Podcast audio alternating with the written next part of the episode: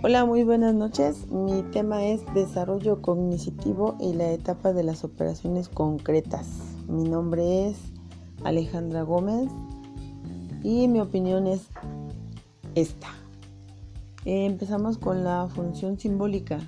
Esto dice que es ah, aprendemos por imitación. Quiere decir que pues crecemos de realmente imitando a nuestros semejantes, a nuestros padres, a la sociedad en la que vivimos, eh, tanto en el lenguaje como en las funciones.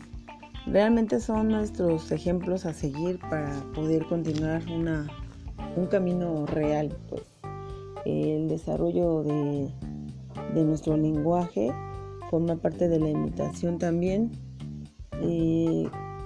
pensamos que si, bueno, pienso que si estuviéramos frente a un evaluador y platicando con él acerca de lo que realmente empezamos a vivir, conocer y, quererlo tener eh, claro, sí crecimos con el 90% de la imitación de nuestros semejantes. Eh, la conversión de los objetivos en el espacio eh, pues también es parte de la sociedad con la que vivimos, con el, con el, este, con el espacio en el que, en el que ubicamos, en el que nos desarrollamos. Eh, hacemos cierto sé, un cierto seguimiento con respecto a reglas, a comportamientos, a ubicación, a este, no sé, a experimentos para llegar a un fin. Entonces esto quiere decir que eh, crecemos dentro de una sociedad en la imitación y en la repetición. Eh, seguimos un modelo y para cuando queremos este cuando queremos pues progresar tanto en la imitación la podemos elevar un porcentaje aún más, ¿no? Si, si ya tenemos una conciencia de lo que queremos ser, ah, pues lo queremos superar todavía más aún. En, el, en la comprensión de la casualidad, eh, pues forma parte de nuestro crecimiento también, solo que en algunas mentes como los pequeñitos, como los medianos, mediana edad, eh, aún no comprendemos lo que es lo bueno y lo malo con respecto a nuestras conductas. Eh, sí lo vamos formando con respecto con el tiempo que vamos creciendo, pero en la edad en la que nos pueden analizar en lo que en la edad en la que estamos en la imitación, aún no sabemos que tal vez las malas palabras que imitamos que sean malas, ¿no? Sino que las repetimos porque sí las escuchamos. Y también lo que lo que hacemos es que esta parte es en donde nos dicen que tenemos que obedecer ciertas reglas y que los objetos solo sirven para, para una cosa, ya no indagamos más. En la comprensión de las entidades y categorizaciones, Em, no sé, aquí tenemos como que ya una identidad más concreta. Ya tenemos una personalidad y una clasificación en, en cuanto a lo que queremos, a lo que en cuanto a los criterios, nuestros criterios. Ya tenemos por ende que sabemos que pues podemos compartir nuestras ideas con, otro tipo de personas. Me refiero a que sean mayores o sean de nuestra edad. Estoy hablando si fuéramos unos pequeñitos, ¿no?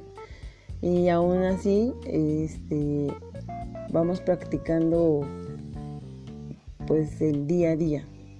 Eh, lo que aún así es, entendemos que si vemos algún objeto no entendemos si es bueno, si es malo, si es de qué textura es. O sea, solamente vemos que es una piedra y es una piedra. O si es una muñeca, es una muñeca. El criterio está, aún no está del todo definido, pero sí sabemos aún ya clasificar un poco de lo bueno y lo malo. Lo malo. La comprensión del número, pues ese lo, lo aprendemos eh, desde pequeños en de que ya despierta porque ya es tarde, ya son las 7, ya apúrate porque ya va a ser la hora de la salida, porque va a ser la hora de recreo, la hora de la salida para ir a casa, eh, la salida para alguna fiesta, eh, los números cuando te mandan a la tienda, que te dan un billete o te dan una moneda y empiezas a, a conocer los números simbólicamente y este, ¿cómo se dice? Físicamente aprendes esto. Aspectos inmaduros del pensamiento preoperacional. Aquí es este más que nada eh, limitar un poquito los pensamientos de los pequeños.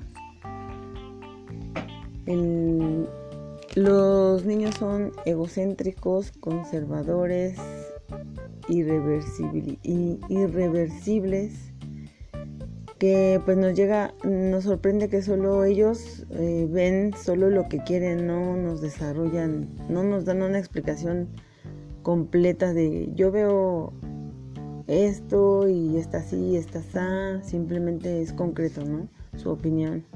Y aún todavía no saben si están en un error o no. Eh, los niños pequeños tienen teorías sobre cómo funciona la mente no del todo no la tienen concreta, pero sí ellos sí, este, sí saben que en su cabeza hay una maquinita que, que les dice qué hacer, qué no. Pensamientos y estados mentales entre los niños de 5 y 3 años, bueno, de 3 y 5 años, este, pues pasan por etapas en donde empiezan a analizar lo que, lo que están aprendiendo. Mm, en que si todo lo que hacen está bien, si, lo, si, está, si están haciendo cosas bien, reciben una, una remuneración, una, un premio. Y si están mal, es corregido. Entonces se aprenden a, a entenderlo de cierto modo parte de todo esto de los pequeños que están creciendo, eh, mm, su mente todavía está muy sana como para que podamos engañarlos y meterles miedo y que no, que no aprendan nada o que vayan, están, que vayan estando, que crezcan con, con miedo, con no sé, con este ¿cómo se dice? Que no sean seguros, pues. Lo que queremos que estos niños crezcan sin miedo, que crezcan seguros, que todos los buenos recuerdos que tienen de, la imitación sean buenos, que todo lo que creyeron y crecieron siendo unas mejores personas lo lleven hasta ese límite y que pues sus buenos momentos no se borren, ¿no? Que los buenos momentos sean los que los que los hagan crecer que todas sus buenas memorias, sus buenos recuerdos los hagan crecer aún más. Y bueno, pues este fue mi tema, espero que haya quedado un poco claro y si no, pues gracias profesor, buenas noches.